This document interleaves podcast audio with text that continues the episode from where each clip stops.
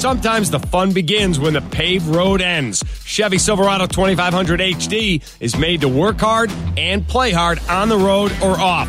Go to ChevyDriveChicago.com for details and experience life in HD. Senator Dick Durbin held a uh, press conference this morning alongside Dr. Janice Jackson, the CEO of Chicago Public Schools. They talked about stimulus money, the opening of schools, Coronavirus Child Care Act, and more. He also met with Mayor Lightfoot about the federal government sending agents to Chicago to help with the violence. A lot going on in Chicago, and the senator joins us now. Senator, sincerely appreciate your time. Thanks, Pete. Good to be with you. Before we get into um, all the nitty gritty stuff, I wanted to talk to you about Congressman John Lewis, who recently passed away. You and my cousin Ray, I know you were very good friends with Congressman Lewis. You went on a trip with the congressman where you had some alone time. I'd love for you to share that story again. Well, this faith and politics pilgrimage, uh, your cousin Ray LaHood had a lot to do with it. It was bipartisan from the start. And I participated one year when we went down to Alabama and John Lewis was our guide.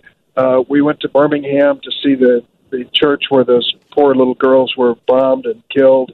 Uh, we went to see Rosa Parks' uh, memorial uh, and to her courage.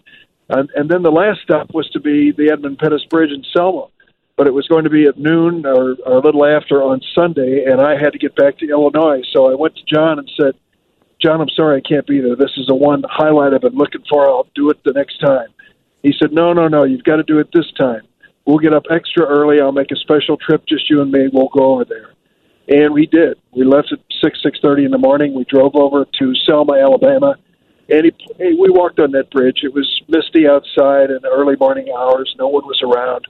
And John said, "There's a spot. That's the spot where I went down when they hit me in the head." And I didn't realize how serious it was at the time. I was unconscious.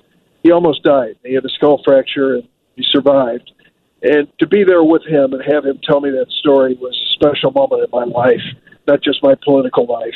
John Lewis was a true American hero. Uh, he showed courage at a moment in his life when most people would have said, no, not me, ask somebody else. John stepped up over and over and over again. Last time uh, I had him in Illinois was in the last election cycle. He came in for a candidate. I called him. He said, of course, I'll be there and he was down in Decatur, Illinois, uh, for that kind of gathering. Just that kind of person. I love that. I love that he went to Decatur. Nobody goes to Decatur. well, I go to Decatur, and Ray LaHood goes. To I go to Decatur on my way to Peoria. Sure, but uh, well, many many people, uh, you know, would have come up with an excuse. Uh, it's out of the way, and it's not a major airport, and this and that, and the other thing. John didn't. He just knew he was going to do it, and he did. Uh, that's awesome. We need to see more of that. All right, let's talk about the items at hand. Stimulus money. Are we going to see more stimulus money for people? They are hurting right now. Yes, uh, people need help. The unemployment benefits end at the July 31st on this month, uh, so there's certainly a good reason to do it. Uh, and when it comes to politics, as one old fellow who used to advise me said, for every political decision, there's a good reason and a real reason. So, what's the real reason, Pete? The real reason is that there are people worried about the polls. The president, some members of his party, take a look at the polls and they're not happy with him. And the notion of cutting off unemployment benefits to 20 million Americans, I mean, that is certainly not a good intro to I need your vote on November 3rd. So the president has said, I want to sign personal checks. I've said, be my guest. If you want to sign those checks, be my guess. Uh, and unemployment benefits need to be extended. So I think in the next two weeks, you'll feel a sense, a bipartisan sense of urgency to get this done. Well, uh, Senator, critics are saying, where does that money come from? Because we keep borrowing and borrowing and borrowing. It's got to stop at some point. Make no mistake, that money is going to be added directly to the deficit and debt of the United States. The problem we face is very real. Doing nothing is worse. To see this economy spin out of control, I can tell you the deficit today would even be worse and would be cutting off basic health uh, safety net programs for many Americans who have nowhere else to turn. We've got to get through this. We've got to come out of it uh, strong and put as many people back to work as we can.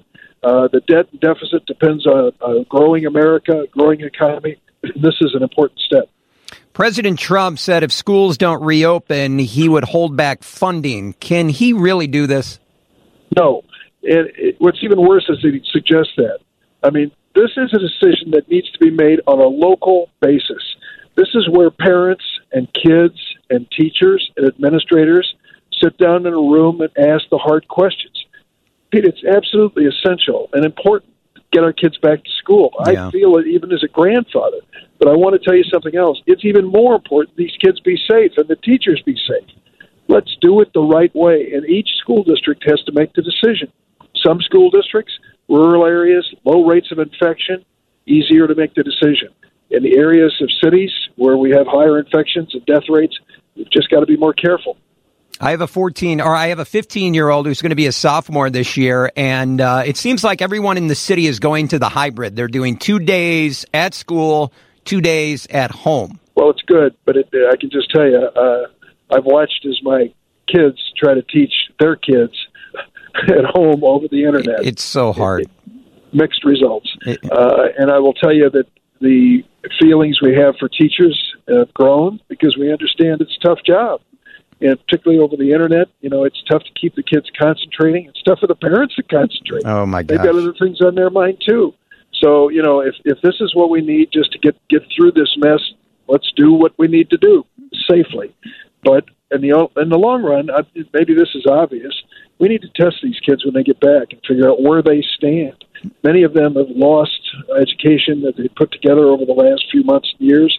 Uh, some of them will need remedial courses. I mean, let's be honest about it. This is taking its toll on the education of our children. Right. I agree 100%. And we all want the same thing at the end. We're talking with Senator Dick Durbin.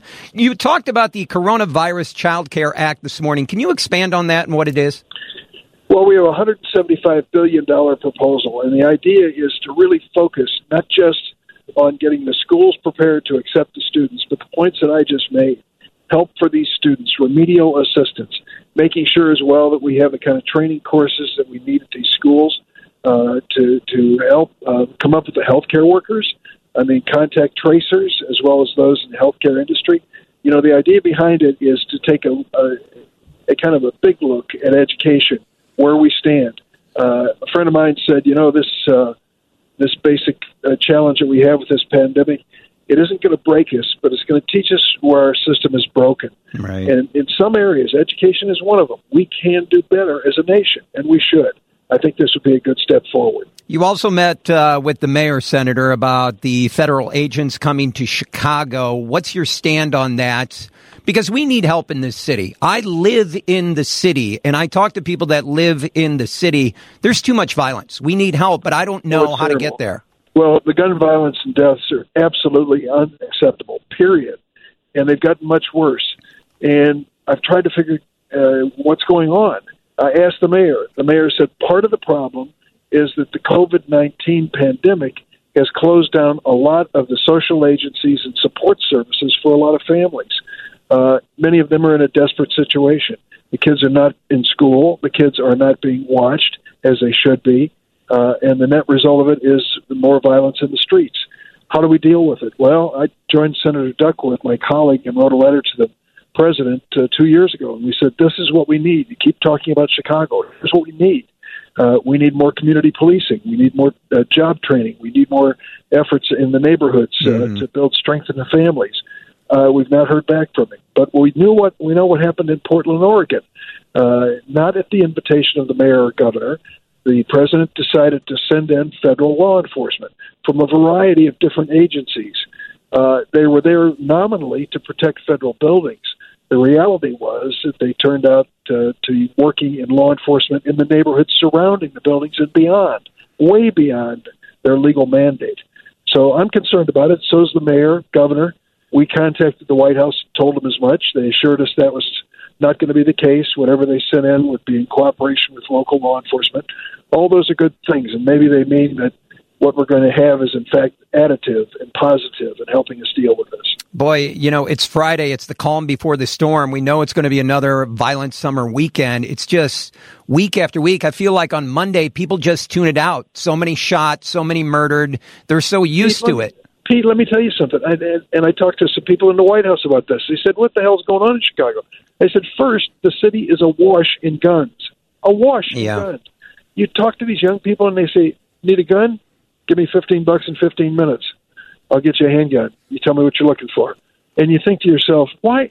I mean, that's the kind of thing they talked about baseball trading cards when I was a kid. Now these kids are dealing with lethal weapons, and Right. what do they do? They go into these scenes where people are gathered in crowds and they spray the crowd with bullets, just like they saw in the video games. There is no more rhyme or reason or direction, even if they were trying to take out an enemy. They're just shooting in, in this wanton way, willful way, and killing innocent people right and left. It is horrible. You ask yourself, how do you reach a point at the age of 14, 15, or 16 where that is acceptable conduct? What is it that has happened to you in your life that builds into you the belief that that is acceptable in any way, shape, or form? That's a deeper question. We can get into it sometime. Right. But it reflects on the fact that many of these kids have either been victims of violent trauma or they have witnessed things that you and I would never forget if they came to us at such an early age. It all goes back to community programs and family, and we've talked about this year after year, sensible gun laws and things like that. Um, I know we're pressed for time. We got news coming up. Uh, real quick, Christopher Columbus statues came down in Chicago overnight. What are your feelings on that? I'm opposed to violence and vandalism. That is not part of our constitutional right to assemble, to speak, uh, to petition the government. Unacceptable. Violence and vandalism, never acceptable. Number one. Uh, number two is we need to take a close look at some of these statues. I mean, many of us ignored them for the longest time. Right. Now that we've looked around, even in the Capitol building, they say, why in the heck would that guy have a statue? You know, he happened to be part of the Confederate Army that tried to overthrow the United States of America. You know, that, that to me is unacceptable. And it's going to be an interesting history lesson. The lesson we're learning now is the lesson of Christopher Columbus, parts of which I'd never heard before. Right. A Wait lot of us. Read the, wait till you read the lesson of Andrew Jackson and his treatment of Native Americans. It was not an acceptable thing in the history of this country. Now, what do we do in response? Well, we educate ourselves, number one. We don't sign up for violence, number two. And number three, we make sure that the people who are being honored truly represent our values. I agree. Uh, Dr. Fauci threw out the first pitch last night. What, what, what, what did you think of that? I think he's a great doctor and a terrible pitcher. Have you ever thrown out the first pitch at a game? No, but I've talked to people who have, and it's the scariest thing that any politician could face. George W. Bush, a, a good guy, uh, as as a human being, told me the most nervous moment of his life was when he was wearing this bulletproof vest, standing on the mound after 9/11, I remember. out the first pitch at the Yankees game. Yep. He said, "I practiced and practiced and practiced, and when I went up there, I, was- my knees were shaking." And I can imagine the pressure that's on. with Dr. Fauci didn't get too close to the strike zone. Oh, it's a little bit outside. Senator, thank you for taking the time. I know it's opening day today. You're very excited about baseball, like all of us. You bet I am. I- go Cubs, go Sox. I love it. Have a great weekend. Thank you, Senator. See ya. Bye bye. All right, news is next.